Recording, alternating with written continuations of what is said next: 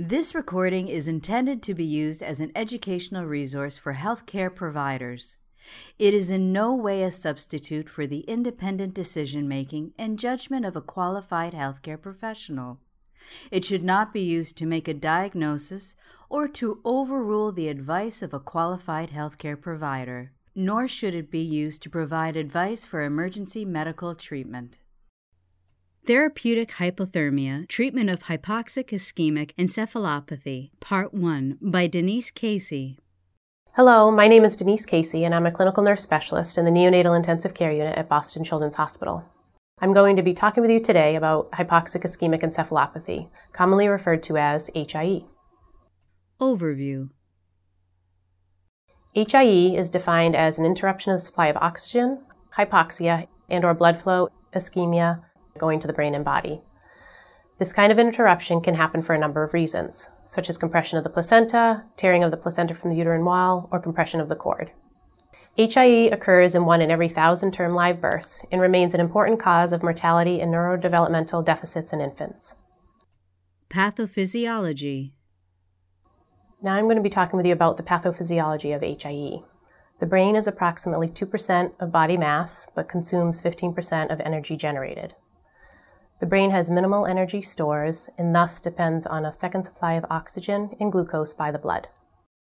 HIE is characterized as a biphasic process. The initial phase is referred to as the primary brain energy failure, and the secondary phase is referred to as the secondary energy failure. The primary brain energy failure phase, there is a drop in cerebral perfusion, which leads to hypoxia, and at this time the infant is found to be hypoglycemic and anemic due to the energy crisis.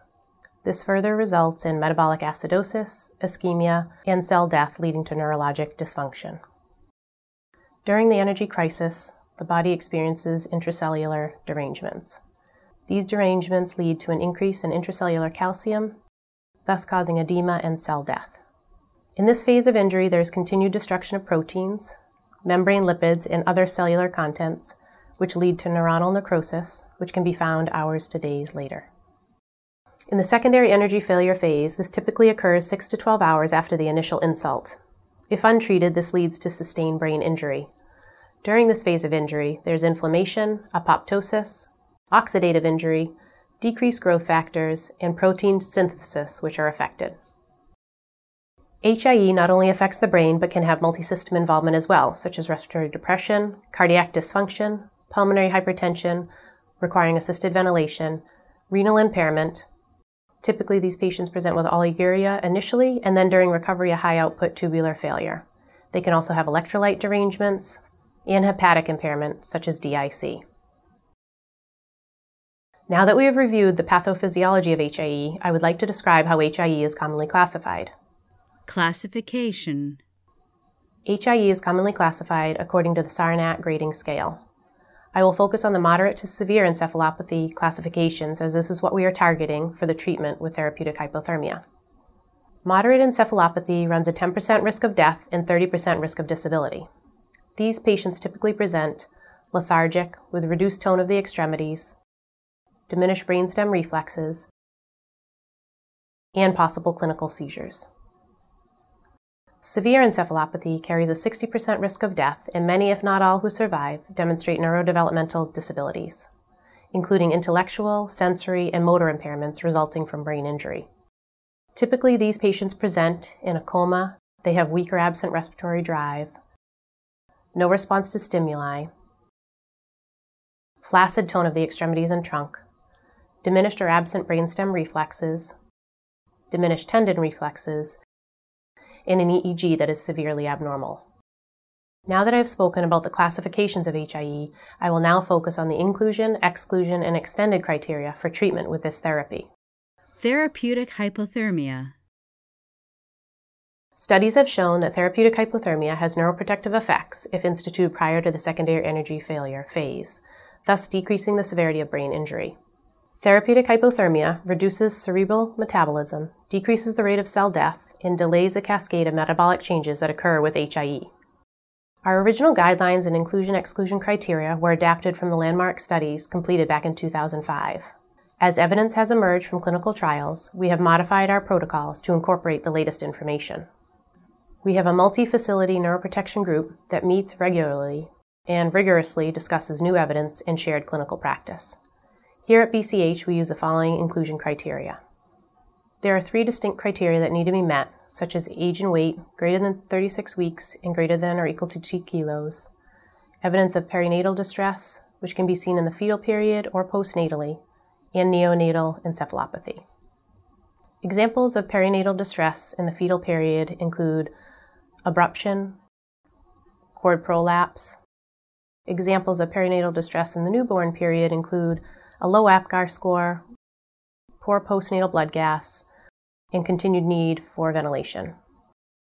Neonatal encephalopathy is determined by a neurology exam and may include altered level of consciousness and seizures. In addition, you can use an amplitude EEG monitor to help guide this decision and assess electrical activity of the brain. Over the last two years, as new evidence has emerged, we have expanded our inclusion criteria. For each of these criteria, we will evaluate on a case by case basis to determine the risk benefit ratio of the therapy. There is evolving evidence with these criteria, and you will have to determine the applicability at your institution. A few examples are infants between the ages of 34 to 36 weeks. You should consider, but need to take into account, other factors that may put them at higher risk of adverse effects related to the hypothermia. An age greater than six hours possibly extending this window up to 12 hours when initiating treatment. An acute fetal maternal hemorrhage, this may or may not present with perinatal asphyxia, so consider a neuro exam, an EEG to assess eligibility, even if the patient does not meet the inclusion criteria. As well as consider infants that suffer a postnatal collapse, such as near SIDS, as this is a postnatal etiology of HIE. The exclusion criteria for this therapy is a normal EEG for these patients, we would consider continued monitoring to assess for potential later decline in neurologic condition and monitor the patient for a minimum of 24 hours before transfer or discharge to home. The inability to cool by six hours, patients should be cooled as soon as possible and ideally within six hours following the hypoxic ischemic insult. However, providing hypothermia between 6 to 12 hours post insult should be considered and evaluated on a case by case basis any chromosomal or genetic anomalies, such as trisomy 13 or 18, a systemic infection, such as symptomatic systemic congenital viral or bacterial infection, coagulopathy, such as low platelet counts, evidence of clinical bleeding, or spontaneous clinical bleeding, and a major intracranial hemorrhage. Knowledge gained. The AAP Committee on Fetus and Newborn published a clinical report in 2014 on the knowledge gained thus far and what uncertainties still remain with the treatment of therapeutic hypothermia. Thus far, there have been 1,200 infants enrolled in six large clinical trials. Analysis showed that moderate hypothermia was a modestly effective neural rescue strategy in the moderate to severe encephalopathy classifications.